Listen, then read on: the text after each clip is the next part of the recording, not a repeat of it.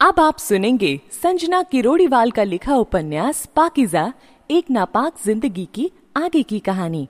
मेरे यानी कृतिका के साथ। रुद्र असलम के साथ वापस पुलिस स्टेशन लौट आया। दिमाग में अभी भी एक ही नाम घूम रहा था, पाकिजा। आ, कितना खूबसूरत नाम है। लेकिन ऐसा क्या हुआ जिसने उसकी ज़िंदगी को इतना बेरंग और नापाक बना दिया? रुद्र खुद में ही सोचने लगा। वो अपनी कुर्सी से उठा और रिकॉर्ड रखने वाली अलमारी की तरफ़ बढ़ गया। रुद्र घंटों उस अलमारी में कुछ ढूंढ रहा था और आखिर में वो फ़ाइल एक कोने में पड़ी मिल गई। रुद्र उस फ़ाइल को लेकर वापस कुर्सी पर आ बैठा। जैसे ही उसने फ़ाइल खोली, प्रवीण ने आकर कहा, सर, बड़े सर ने इसी वक्त आपको बुलाया है। रुद्र ने बिना पढ़े ही फ़ाइल को बंद करके वापस टेबल पर रखा और प्रवीण के साथ अपने कैबिन से बाहर निकल आया। बड़े अफसर ने रुद्र को उसकी टीम को किसी नए केस को हैंडल करने को कहा। रुद्र ने केस की फ़ाइल ली, जिसमें एक पॉलिटेक्निकल नेता के खिलाफ उसके गैर ज़रूरी कामों को लेकर शिकायत दर्ज थी। रुद्र फ़ाइल लेकर अपने कैबिन में आया, उसने असलम, प्रवीण और रागनी से वो केस हैंडल करने को कहा। सर, इतना बड़ा केस आप हमें दे रहे हैं, जबकि इससे आपको डायरेक्ट प्रमोशन मिल सकता है। प्रवीण ने आपत्ति जताई।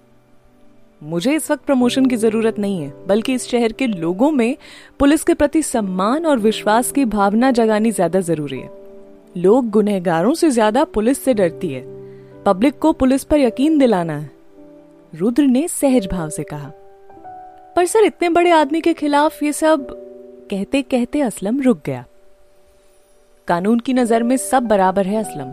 मैं चाहता हूँ कि हम चारों साथ मिलकर ये केस सॉल्व करें। सीनियर बनकर तुम लोगों के साथ काम नहीं कर पाऊँगा। बेहतर होगा हम सब दोस्त बनकर रहें।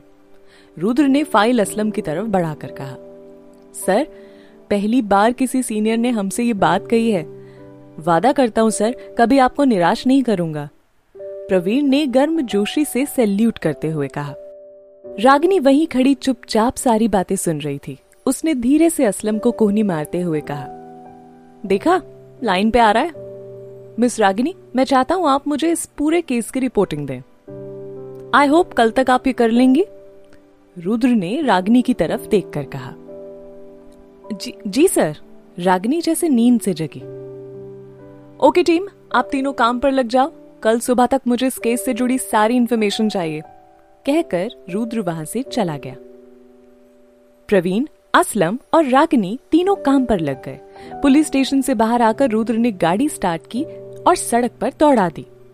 बैंक पहुंचकर रुद्र ने कुछ रुपए ट्रांसफ़र किए और फिर वापस थाने के लिए निकल गया। गाड़ी चलाते हुए उसे पाकिजा का ख्याल आया और ना चाहते हुए भी उसने गाड़ी सेंट्रल जेल जाने वाले रास्ते की तरफ़ मोड़ दी।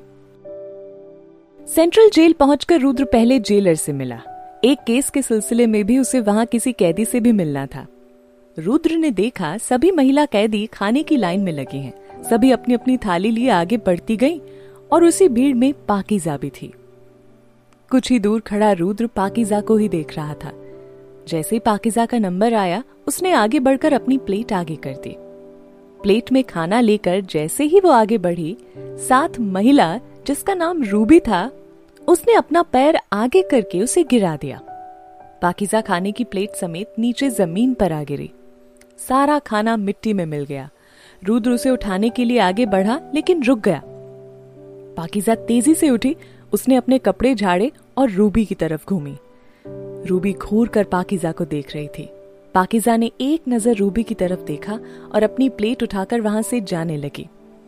लेकिन रूबी, जो कि अड़ियल स्वभाव की थी, उसने एक बार फिर हाथ से धक्का देकर प्लेट नीचे गिरा दी। इस बार पाकिजा को गुस्सा आया और उसने एक मुक्का रूबी के मुँह पर दे मारा। रूबी के नाक से खून बहने लगा। वो तेज़ी से पाकिजा की तरफ़ लपकी और फिर दोनों में हाथापाई हो गई।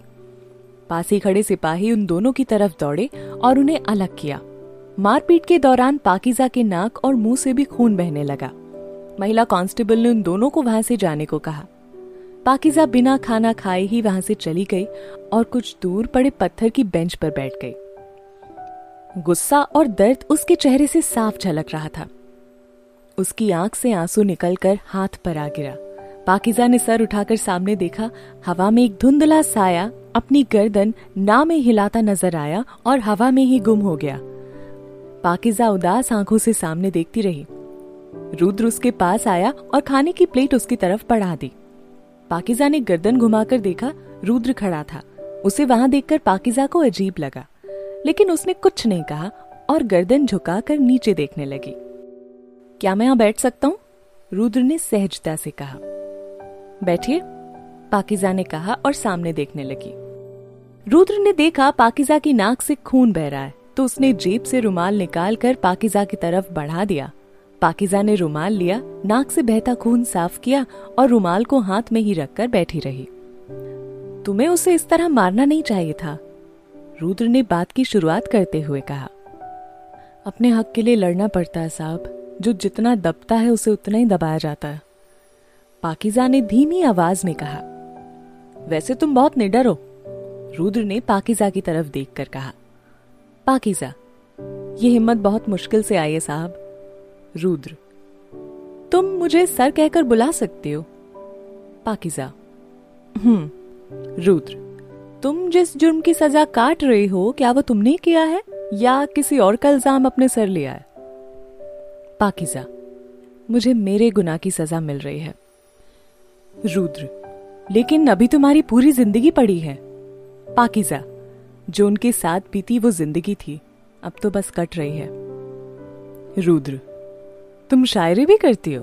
पाकिजा हम्म थोड़ा बहुत लिख लेती हूँ। रुद्र, कहाँ तक पढ़ी हो? पाकिजा, दस जमात पढ़े हैं, इसके आगे अब्बू ने पढ़ने ही नहीं दिया। रुद्र, अब्बू, तुम्हारे घर वाले कहाँ हैं? पाकिजा। उत्तर प्रदेश में है, लेकिन सालों से मैंने अपने परिवार को देखा तक नहीं है। रुद्र। हम्म तुम मिलना चाहती हो उनसे? पाकिजा। नहीं, मैं उन लोगों से कभी नहीं मिलना चाहूँगी। रुद्र। पर क्यों? पाकिजा। क्योंकि मैं उन सबसे नफरत करती हूँ। पाकिजा की बात सुनकर रुद्र उसके चेहरे की तरफ़ देखने लगा। दिल का दर्द आँखों में उतर आया। रुद्र पाकिजा को किसी तरह की ठेस नहीं पहुंचाना चाहता था, इसलिए उसने बात बदलते हुए कहा, वैसे उन कागजों में क्या लिखती हो तुम? पाकिजा, अपनी आप बीती, जो किसी से कहना भी चाहूँ तो कोई समझेगा नहीं। रुद्र, मुझे बताओ, मैं सुनना चाहता हूँ?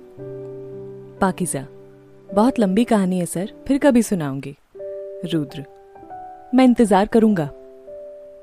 जेल की घंटी बजने पर पाकिजा उठकर जाने लगी। तो रुद्र ने कहा, किसी तरह की मदद की ज़रूरत हो तो बेझिझक मुझसे कह सकती हो। पाकिजा, शुक्रिया सर, मदद के नाम पर किसी का एहसान अब नहीं चाहिए। बदले में देने के लिए मेरे पास अब कुछ भी नहीं है।